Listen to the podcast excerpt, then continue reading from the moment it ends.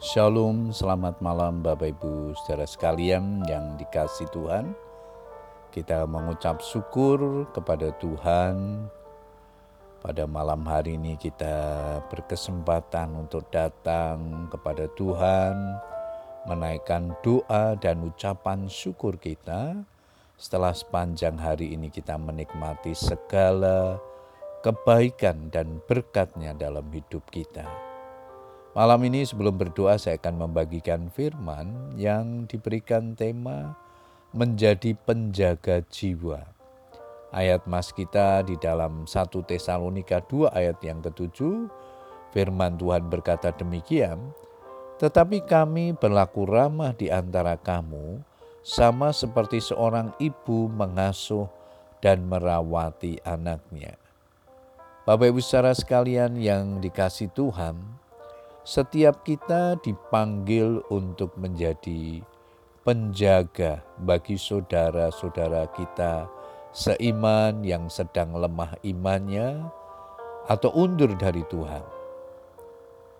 Firman Tuhan dalam Yeskiel 3 ayat yang ke-20 di sana dikatakan, Jikalau seorang yang benar berbalik dari kebenarannya dan ia berbuat curang, dan aku meletakkan batu sandungan di hadapannya, ia akan mati.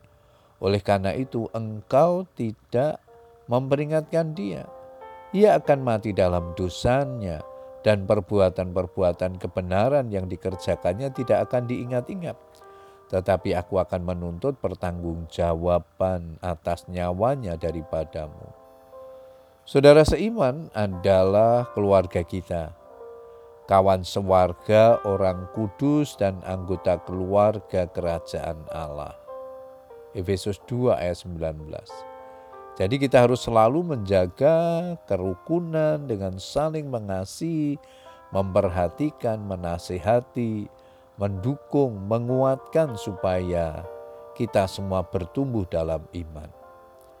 Mari belajar dari Rasul Paulus yang memposisikan dirinya seperti seorang ibu bagi orang-orang yang dilayani dengan penuh kesabaran, ia mengasuh dan merawat jiwa-jiwa yang dipercayakan Tuhan kepadanya. Seperti Bapa terhadap anak-anaknya, telah menasihati kamu dan menguatkan hatimu seorang demi seorang, dan meminta dengan sangat supaya kamu hidup sesuai dengan kehendak Allah yang memanggil kamu ke dalam kerajaan dan kemuliaannya.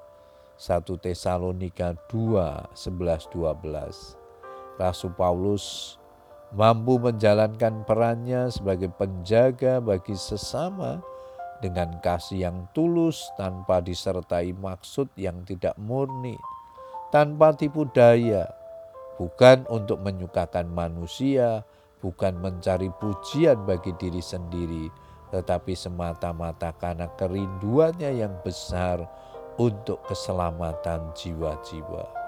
Bapak Ibu saudara sekalian, semakin kita dewasa secara rohani, seharusnya semakin besar kepekaan kita terhadap kebutuhan orang lain, baik itu kebutuhan fisik, teristimewa kebutuhan rohani.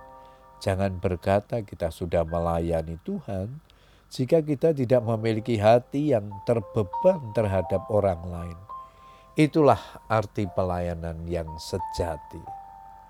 Yakobus 1 ayat 27 ibadah yang murni dan yang tak bercacat di hadapan Allah Bapa kita ialah mengunjungi yatim piatu dan janda-janda dalam kesusahan mereka dan menjaga supaya dirinya sendiri tidak dicemarkan oleh dunia. Puji Tuhan, Bapak Ibu Saudara sekalian, biarlah kebenaran firman Tuhan ini mengingatkan kepada kita, kita yang sudah dewasa rohani, mari kita mengingatkan saudara-saudara kita seiman yang undur dari Tuhan, mendorong mereka mereka untuk kembali datang kepada Tuhan, mengingatkan kepada mereka besok ada ibadah di gereja sehingga kita semua sebagai saudara seiman boleh bertumbuh di dalam Tuhan. Selamat berdoa dengan keluarga kita. Tuhan Yesus memberkati. Amin.